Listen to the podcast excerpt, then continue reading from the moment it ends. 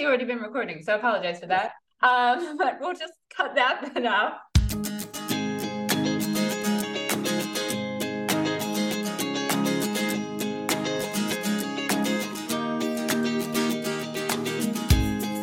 All right, psychology nerds, and welcome to another episode of Psychology and Stuff, the podcast out of Phoenix Studios at the University of Wisconsin Green Bay. I'm Alison Jane Martingano, the new host of Psychology and Stuff, and I'm here with a very special guest. Regular listeners will know her as one of the previous hosts of Psychology and Stuff, and UWGB students will know her as the chair of psychology. It's Dr. Georjeanna Wilson Doenges. How are you doing, G? I am doing terrific.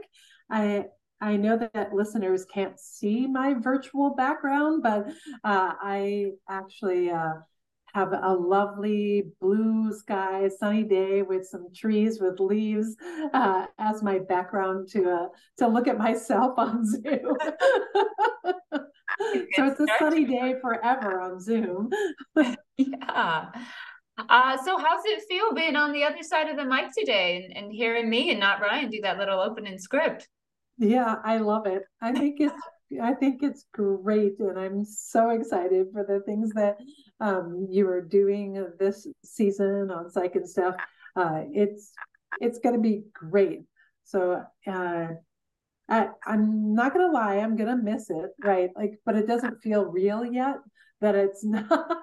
so I feel like I'm going to need some more time uh, to figure out that I'm not actually hosting it. Um, but that's if you want to take over and, and start interviewing journalists, that's cool too. Nope, it is all you. Uh, so you're you're in a happy mood, which is great because you just did a long flight coming back from uh, Portland, Oregon, uh, where you went to a, a psychology conference. Uh, do you want to tell the, the audience a little bit about that? What's the coolest thing you, you learned? Um, so um, there's a, a, place called the Society for the Teaching of Psychology, uh, where my fellow psych teaching nerds uh, hang out together. And so it was the annual conference on teaching which I've been going to for a really long time, like 15 years. And um, I've been running a workshop for the Scholarship of Teaching and Learning, which is a, a part of what I do and what we do is um, study how that we can be the best that we can be so that students can thrive in our classes and in psychology as a major. So I learned some cool stuff. I got to see Portland, which is a city that I've never been to. Uh, so I had some great food and I got to go to the Japanese gardens. I had a beautiful view of Mount Hood. And so it was a really great, fun conference. Yeah, I've been seeing some of your photos on, on social media and I've been a little bit jealous. So if you've been going for 15 years, Georjeanna, do you have like conference friends that you meet up with every year? Absolutely. And uh, this is a really small conference. And so I have lots of friends, but I also run this workshop, which is a mentoring thing. So not only do I get to see my friends who I've known for a really long time, but I also get to meet new friends and mentor um, some uh, folks who are new to the conference. And that's really fun too to take um, a couple of people around a room and introduce them to people and they're like oh my gosh you're that person. And uh, so it's really fun for both people uh, to kind of get that that energy going. Uh, i can tell you that psychology is in a really good place uh, because there were so many passionate teachers of psychology at that conference. So let let's get her done because it's been amazing. I think uh, um, I learned a lot about like inclusive teaching practices and how to like think about AI and all sorts of things that we're talking about. So it was really fun. Thanks that's, for asking. no, that's that's great, and it's nice to to have that that reinvigoration and that passion brought back to teaching um, at an annual conference. That's that's fantastic. I actually want to keep asking you about your teaching. So uh, at UWGB here, you teach statistics, which is a, a class a lot of students feel some anxiety around. Uh, but I have to say, your students love you. So I often have students that take my research methods class right after taking your stats class, and I hear about what an amazing job you do. Uh, so basically, could you tell me how you do that? Question you know, entirely self-interested. Uh, so, uh, you know, obviously, I'd love some tips I could use in my own class, but I'm really interested on how you use teaching strategies to mitigate the potential negative impact of anxiety that your students might have. Yeah, I I actually um, one of the things I do is share a very personal story of my personal journey with math, which was not a positive one. And so um, I myself have and still do suffer from math anxiety. And so I always share that that those experiences with my students on the very first day. I also am a first generation college student. So um, uh, my parents would have been a normal source of support uh, if I was struggling with something, but they couldn't help me either because they didn't understand it, um, the math either. And so I um, I found a very challenging journey towards statistics. Um, but one of the things I love most about it is its uh, ability to tell stories about humans and the human experience. And so I feel like um, teaching uh, a math related class as a storytelling class. You know and and numbers and graphs are just another way to try and make sense of us in this human condition as we uh, we live our lives. And so I, I find that that is a really effective strategy but it's really authentic to me and that is the biggest advice about teaching that I've learned over the years is that do whatever is authentic to you because students um, can smell inauthentic uh, teaching styles a mile away. So that would be some of the takeaways that I've that I've learned through the years and by going to this conference. Thanks. Thanks for sharing. Uh, so my other motivation for asking that question was to help us segue into talking about climate anxiety later in the episode. Uh, so you have lots of experience in managing anxiety in the classroom, and you're obviously killing it. Um, but in, in addition to being an awesome teacher, you're also an environmental psychologist with experts on how our built environment, things like fences or gates, can impact our sense of community. So before we get into into the impact of climate, I wonder if you could talk generally about how our environment impacts us. Oh, absolutely. I could talk for like hours and hours and hours about how our environment can impact us. Um, but one of the things that, that I'm um, really keyed on thinking about for this episode in specific is our interactions with nature specifically. Um, and I'm giving a talk in a in a, a few weeks at a local library about uh, something called biophilia, like an um, biophilic design, design that invites nature to be a part of our everyday lives. And that's something that I I think is really important.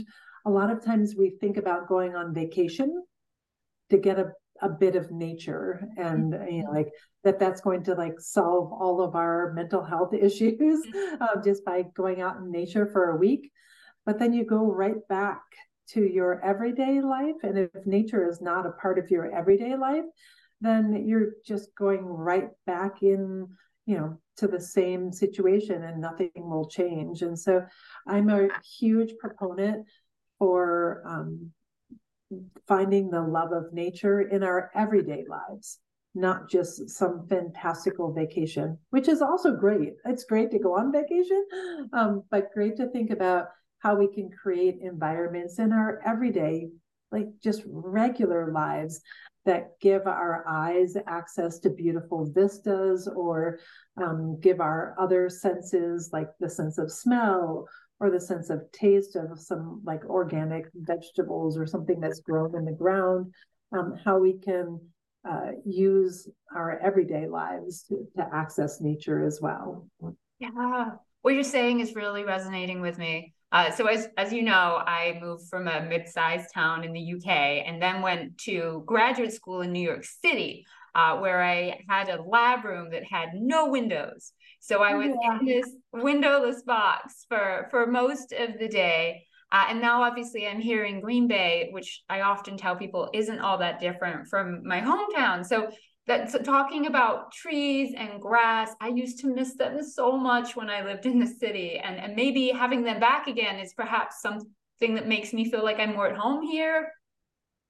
Yes, and you know, like even if you're not outside in nature, like looking at nature is a really powerful tool for our minds. Um, there's uh, thoughts about attention restoration theory is one of the big theories in environmental psychology uh, that looking at pictures of nature or actually being in nature can help us heal more quickly and it can help our brains recover from stress um, and our bodies re- recover from stress. So there's so many benefits uh, to it that i think um, as I say to my conservation psychology class, it's worth talking about climate change and how we save the planet uh, because our planet is worth saving because in in uh, repayment it's saving us Wow. Well, thank you so much uh, for sharing that, uh, Georjeanna. Uh, so, uh, one of the reasons I brought you in uh, today as, as guest on the show is, is I wanted your help in interpreting and unpacking two recent pieces of research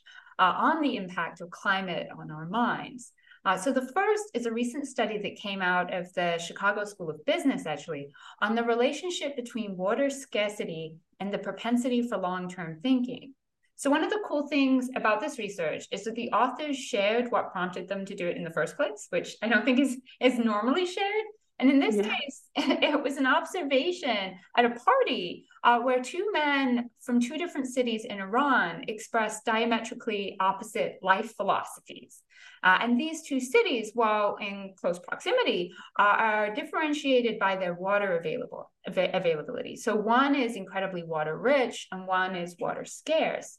And the authors of the research thought that these distinct environmental conditions could have profoundly influenced the, the cultural mindsets of the residents in these two different cities.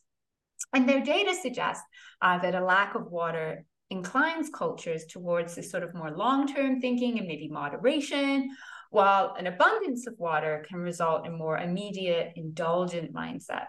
And uh, so I was just wondering, what are your thoughts on whether, and if so, how the climate we grow up in can impact uh, long established cultural norms? Yep. And I think I love the article. I thought it was so cool. Uh, one thing to note is that the water rich environment is actually the Shiraz, like the city of Shiraz, which is very famous for its wine production. And I thought that that was so interesting, like the link with something that that culture produces mm. um, as part of its culture could also impact their um, their indulgence in wine drinking. And it made me think um, about my students, um, many of my students who take my conservation psychology class, whose families are dairy farmers. Mm. And um, there's a, a, lot of research saying that uh, consuming beef products in particular and uh, farming cow with cows is a very resource intensive um, way of, of eating. And um, and how that's such a part of our culture here in Wisconsin. I mean, I think we're the uh, like the drunkest cities in uh, in America. I think I've seen those stats. Yeah. Yes. and I was thinking about um, how our culture is based around a very unsustainable um, way of life that is the lifeblood of many families. And I'm sure that the same thing is true in Shiraz, that um, an immediate indulgent kind of community is also part of what keeps the community flush with money. Um, you know, people whose families are dairy farmers, like myself, I grew up on a dairy farm as well.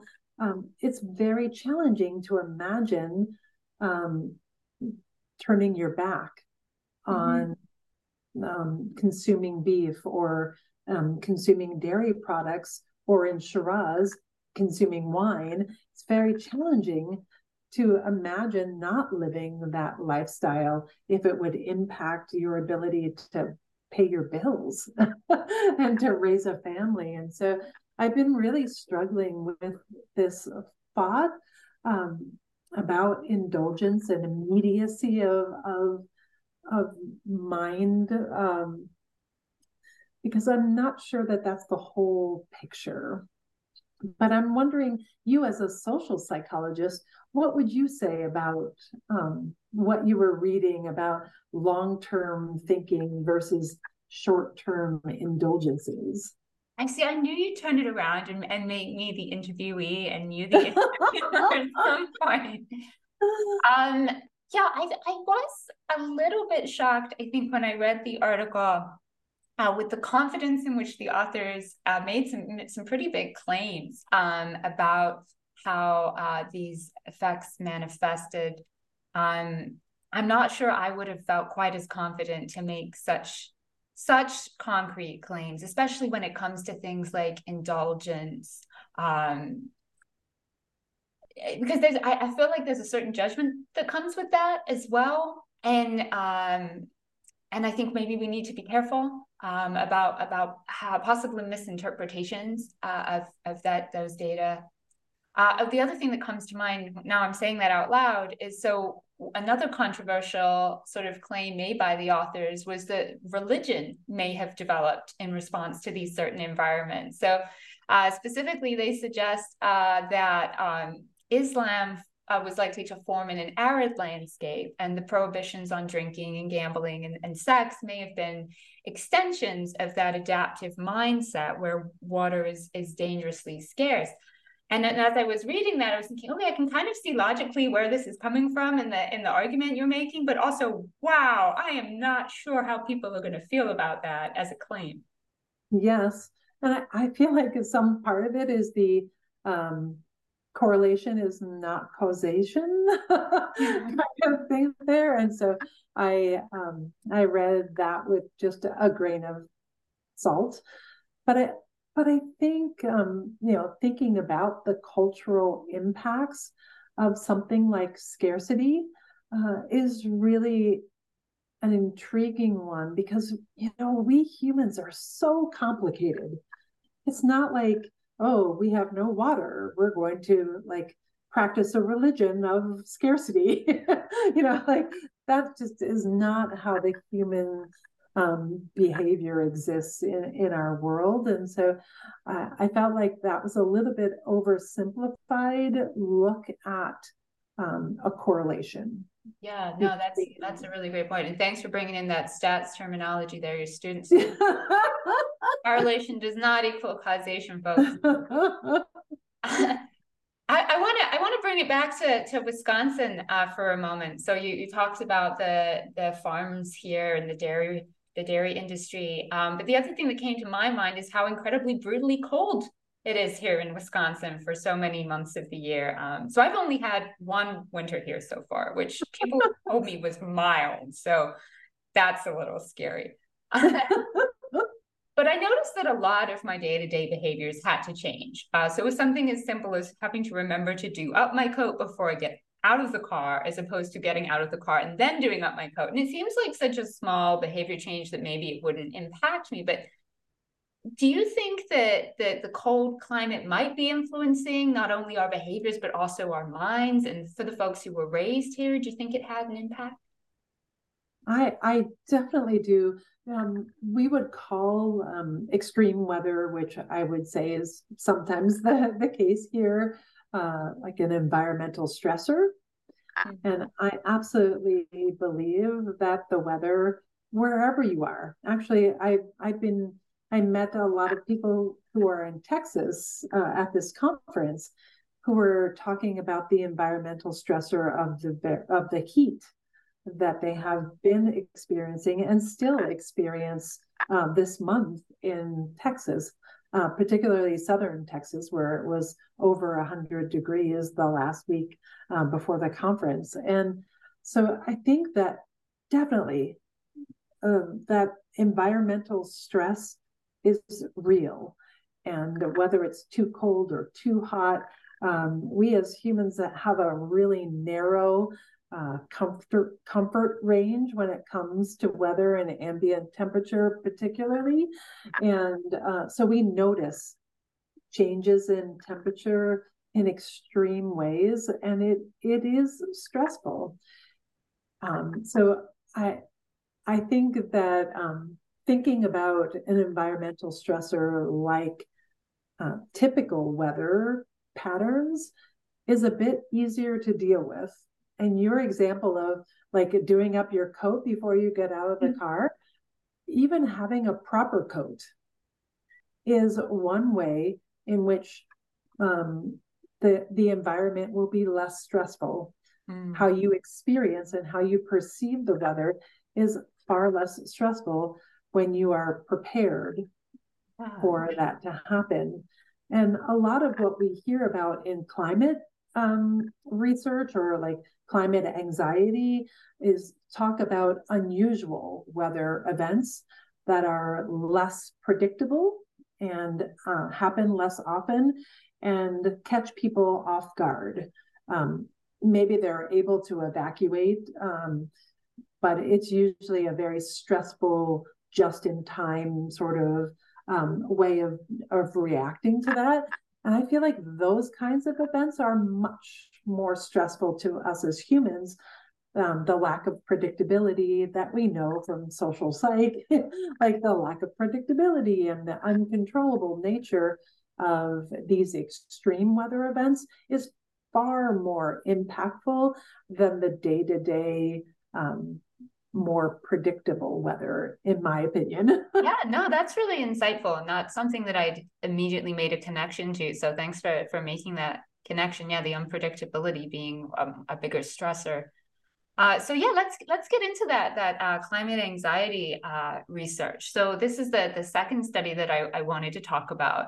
And it, differs from the first because the authors here were, were not interested in the impact of historical climate, but the impact of current and future climate change. And specifically, they're interested in what they call climate anxiety, uh, which is negative emotions like fear, worry, guilt, shame, hopelessness, despair. The list just seems to go on and on in relation to uh, climate change.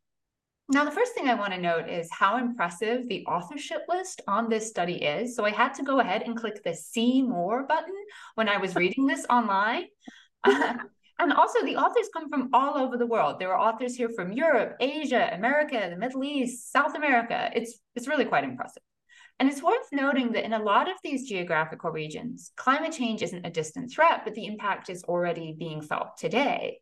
Uh, and this is really borne out in some of their data. So they find that high number of people reporting very severe climate anxiety. For example, they find that 33% of Brazilians that they interviewed were very or extremely terrified about climate change. And in Iran, it was 26%, in Turkey, 23%.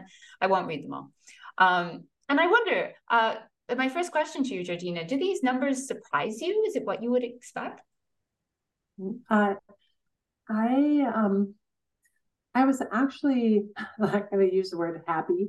I was actually uh, glad to see that other countries were um, feeling more anxiety because um, I, am going to channel our friend Ryan Martin here and say, like he's uh, famous for studying a so-called negative emotion of anger, mm-hmm. but um, I don't believe that emotions are negative or positive. Um, they get a kind of a bad rap for being one or the other. Uh, but I think that there's lots of evidence in this paper and in others that climate anxiety is actually fuel for change. Mm-hmm. And and I I think it has a curvilinear relationship, like um, the inverted U kind of relationship, that a certain amount of climate anxiety can actually propel people to um, to do something. They were talking about, you know, like climate protests or uh, things like that. If you feel no climate anxiety at, at all, um, then you know, like it won't spur motivate you to do anything. But I think the opposite is true as well. And I was thinking about Brazil and some of the other ones. If climate anxiety is very high, that's also uh, immobilizing. Mm. And that there is a place in the middle where uh, I think we can do the most uh, to impact climate change and change people's behavior um, in in the middle in the moderate region like a moderate uh, amount of climate anxiety could um, be the the sweet spot that we need to give people enough agency to do something and not too much fear that um, they freeze and mm. as a response to that stress yeah, yeah. Oh, that's that's so insightful. So yeah, I was reading this article and it it seemed like both good and bad news. So the more anxious you were about the climate, the more pro-environmental behaviors you engaged in, but also the more likely you are to suffer from mental health problems. I was thinking, oh no, there's these two different, like it's, it's having both good and bad effects. But I like how you're suggesting that maybe there's an optimum level of anxiety, some sweet spot in the middle that is enough to promote positive change without triggering negative mental health consequences. Yes. And I, I also uh, am not a huge fan of the term anxiety okay. um, because I think, I feel like we in our uh, day-to-day lives not when we're being a, like our nerdy uh, psychology professor selves but when i'm just being my regular self if i say the word anxiety to people outside of you know the halls of the psychology department here um, i think people think something different than what this article and other academics are defining as climate anxiety uh, and i like um, I like to think that it's more complicated than just being worrying and fearful. Um, because I think um, climate anxiety is also climate grief.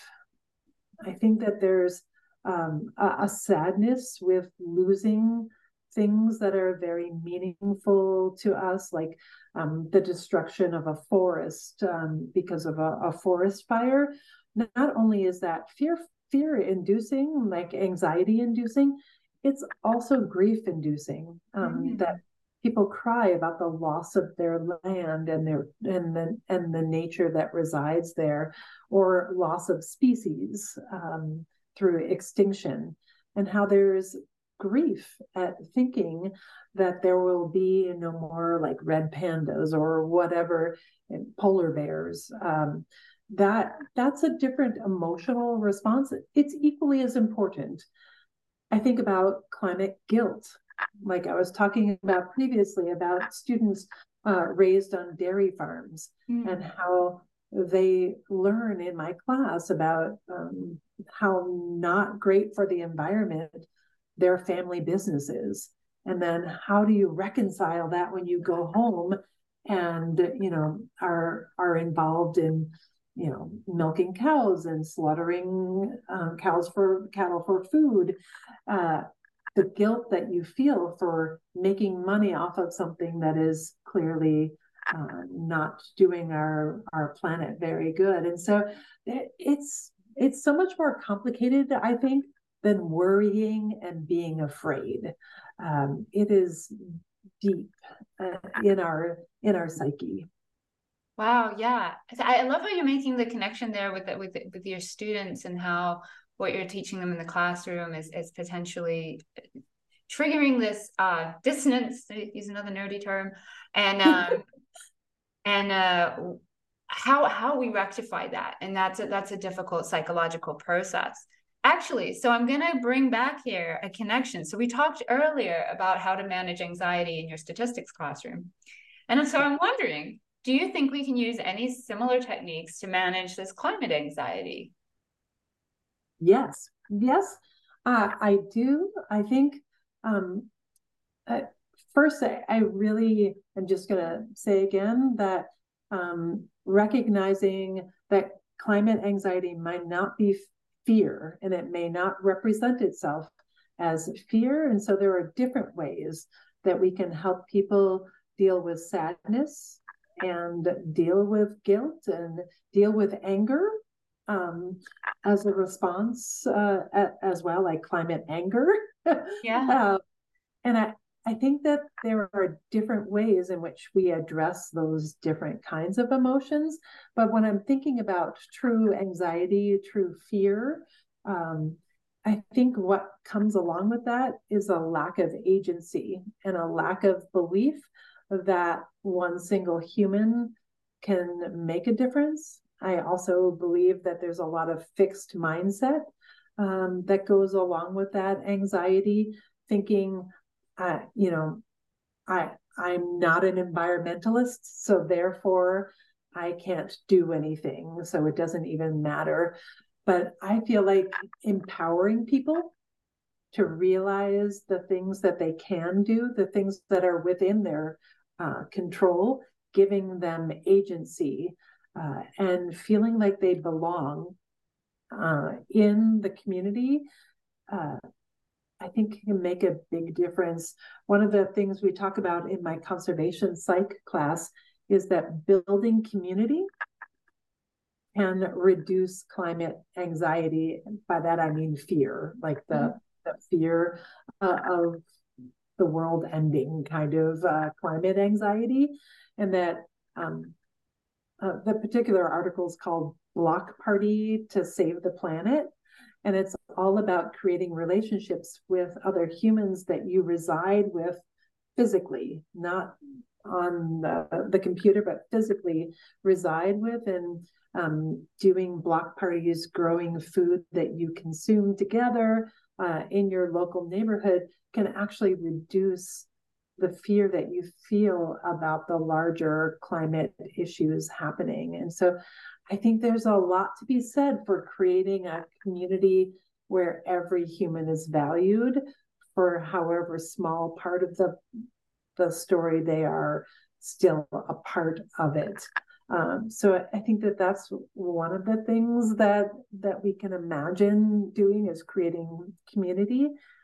I also think we have to tailor the emotionality of the messages that we're sending to people to not fear monger, because we know as psychologists that fear mongering immobilizes people. It doesn't mobilize them; it immobilizes them. And so, um, putting out there advertisements or social media campaigns where, um, you know, you're showing horrid images of, you know, sea turtles with straws growing through their noses and things like that. Like these horrific images are actually doing the opposite mm. of what we want to do. Um, they're making people so afraid and feel so um, like it's an impossible problem that they can't possibly do anything about um, that they're just not engaging at all. So tailoring emotional messages um, followed by um, clear paths to action is a better way to do that.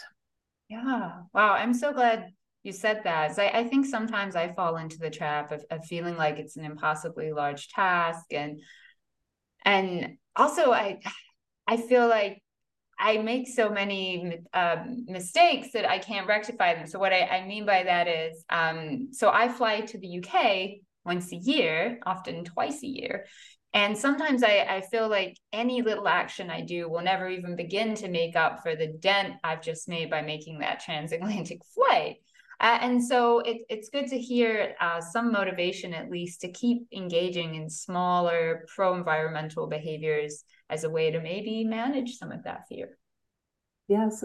I also feel like okay, like I want to fly home and see my my family in the UK. So um, that is a, a choice that I'm making. And I often think about like a carbon offset. So you're making this choice, but it doesn't mean that then you know, like you go like off the wagon and you also like start doing other um, behaviors in excess, but rather thinking about uh, it as a an offset.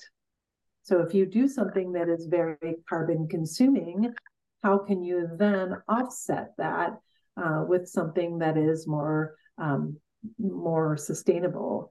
And so maybe you ride your bike somewhere uh, rather than driving your car um, three times a month to try and offset the carbon impact of your flight. Yeah, yeah. Thanks. I'll, I'll try that out. Um, not when it starts snowing though. But while no, snow. unless you get yourself one of those fat tire bikes and uh, a lot of warm gear. I just snowshoe it around a little. Uh, talking talking about how cold it is. No, I, I wanted to return to the fact that uh, these data in the study come from all over the world.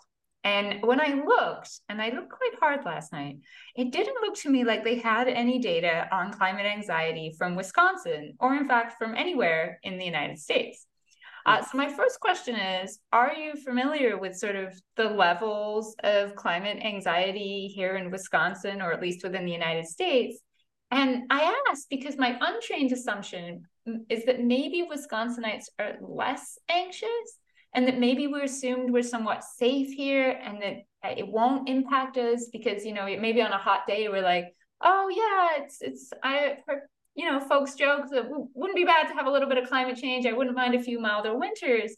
Uh, so i guess my second question is if there isn't data for wisconsin's climate anxiety what would you speculate it might be yeah, there probably is, but I don't know it. that would have required a little uh, a little research, I, I think.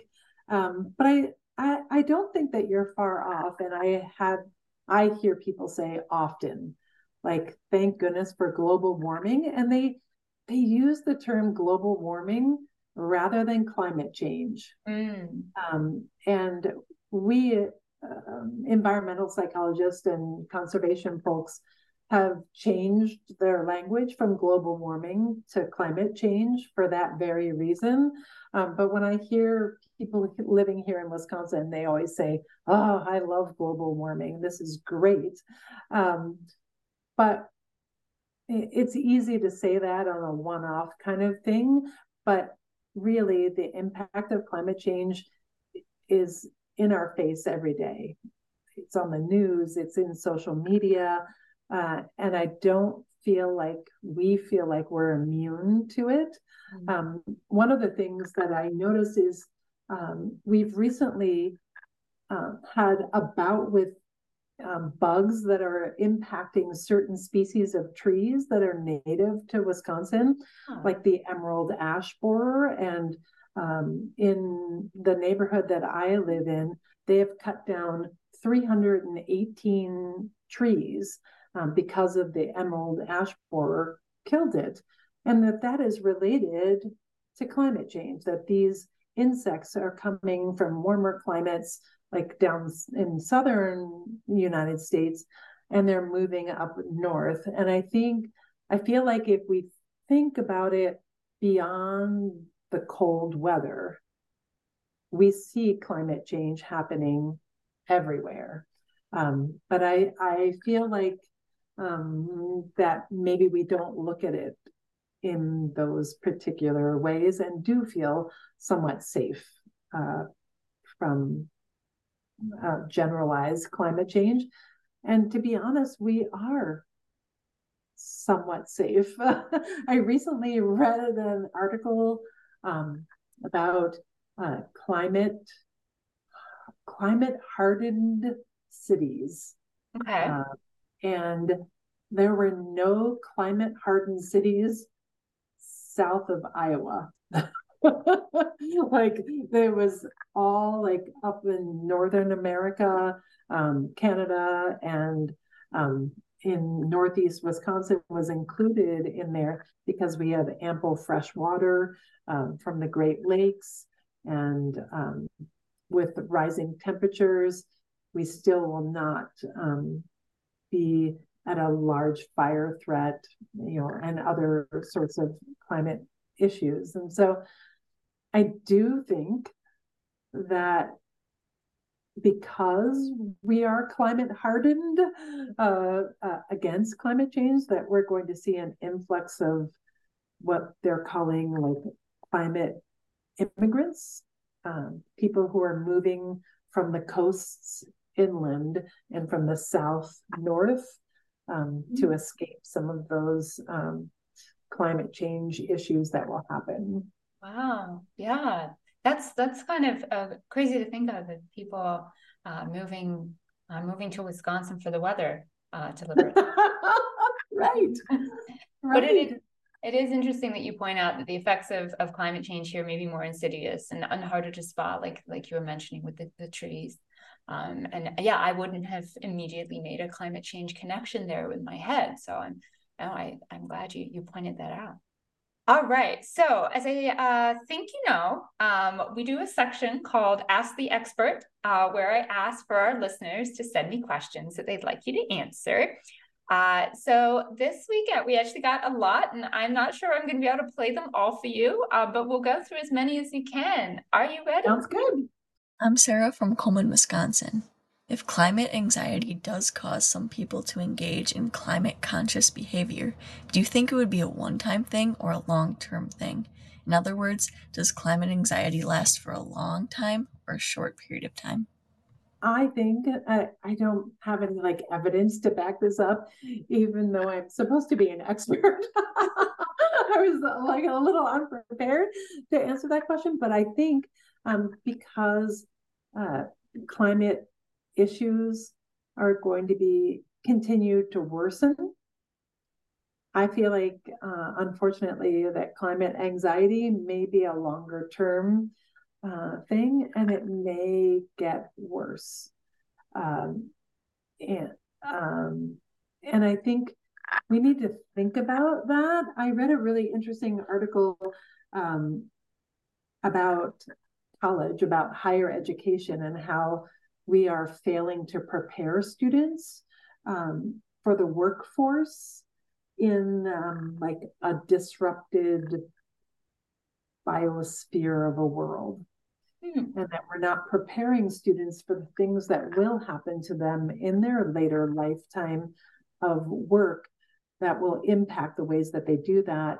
And I was thinking about like the construction workers that were working out in the really extreme heat uh, this summer, or um, UPS drivers or something, or like one of the delivery services, and how their trucks were not air conditioned. And I think we need to be mindful of ways in which to um, help protect our future generations for a world of work that will be impacted by climate change and in that way, I'm sure that it will produce climate anxiety, fear, um, and uh, those kinds of things in humans for the long term. All right, thank you. I'm going to play the second question for you now. Hello, I'm Colton from Bonduel. With the rise of online platforms and social media, I'm curious to know if you think these digital interactions will strengthen or weaken our sense of community in local neighborhoods. How might we then leverage technology to foster a better sense of community? Wow, what a great question. Thanks, Colton. Wow. Um, I I think um, online communities have to be more intentional. Uh, and they are less able to create what I call serendipity. Serendipity is the just um, casual interactions that we have with people who live in our physical communities. Um, you know, I'm thinking about, you know, you're pulling out of your driveway and uh, the kid across the street's ball like comes out in the street and you stop and you roll down your window and you're like, go ahead, you go get it. And they're like, hey, hi, how's it going? Like those small human interactions um, that I call serendipity, that are that are chance encounters, uh, happen less often in a curated online environment. But I feel like we need our worlds to be bigger than just the people that we can curate uh, to have interactions with. And I feel like serendipitous community interactions are important for our sense of belonging. And um, so I, I feel like we have to work harder to create community in online environments. And I use the word community, but I, I think what I really mean is belonging. That we need to create places online if we choose to um, that make other humans feel like they belong and feel like they have value in that online environment. I feel like that's a lot easier to do uh, in the physical community. That didn't quite answer your question, Colton. Sorry about that. no, but I, I appreciate the answer and, and a, a bit of a, a sales pitch there for, for maintaining our physical communities as well. Uh, another question uh, now. Hi, I'm Maddie Dusterbeck from Sharon, Wisconsin, and my question is How is climate change affecting farms and our food? I love this question because uh, I recently toured um, a sustainable farm here close by um, to our university uh, where they're worried about runoff and irrigation and you know when you have a drought situation the ground is so dry that it can't uh, absorb the water when it does rain, and that's what uh, leads to flooding. And it takes away a lot of the nutrient rich soil when it's very dry and then rains a whole bunch and then very dry. Um, that it's hard for farmers to capture the water that they need when they need it. And so um, they do uh, this like cross planting where in between uh, rows of corn, they plant other smaller plants um, that are there growing like in the shadow of a corn stalk uh, that help the ground absorb the water uh, and they it absorbs the water as well and it's like um, some other sort of food product like soy or something shorter uh, that they plant in between. So there are clever ways and our farmers in the united states are and probably other places in the world as well, are learning how we can capitalize on our um, such smart uh, uh, things and, and technology, how we can learn to thrive in a future environment where climate change will surely continue to rise. And um, so I have great hope that farmers will figure out how to um, do that sustainably. And that was just one example. All right. Wow. Thank you. Uh, so we're coming to our last question now, uh, which is a bit of a different theme from the rest, I think. Hello, my name is Karsten, and I'm a UWGB psychology student. My question is What are other professions besides being a professor that you can do with environmental psychology? Oh, this question I get an awful lot. It is a problem with psychology that there's no job called environmental psychologist. Mm-hmm. And so it's harder to imagine what job you would actually do. Um, so if I weren't a, a, professor, I think that I would likely be working in an architectural firm, um, doing um, what they call design charrettes, which are um, interactions, sort of like focus groups with potential users of future environments um, to uh, understand their needs and uh, how the a future environment could meet their needs by listening by using my data analysis skills uh, and also some artistic renderings and, and things like that. Trying to get people to understand um, how an, a future environment could be for them and then understanding how it could meet their needs. I sort of think about it like a mood board. I don't know if listeners have heard of a mood board. You like cut out things from a magazine or like pictures you find on Pinterest. the modern day version of that is Pinterest, Janine. Yes, like a, a Pinterest kind of kind of mood board thing, or if you're designing a new room, like your your dorm room, and you uh-huh. want to um, create a vibe, like you do a mood board. And I think um, an environmental psychologist is a great person uh, to imagine being that. Or uh, there's a, a, lot of conservation nonprofits, uh, organizations that would love to have psychologists as part of their behavior change team. And so, using your psychology knowledge in a conservation nonprofit would be a great job for someone interested in environmental psychology. Um, maybe that's enough. Yeah, thank you so much for sharing. That sounds like a really cool job. Um, especially like the the creativity part that comes comes in with it, which you, you don't get to do so much in, in our job. Yes. Uh, so I just want to give you a huge thank you for returning to psychology and stuff and helping me to unpack the pros and cons of the emotions around uh, climate change.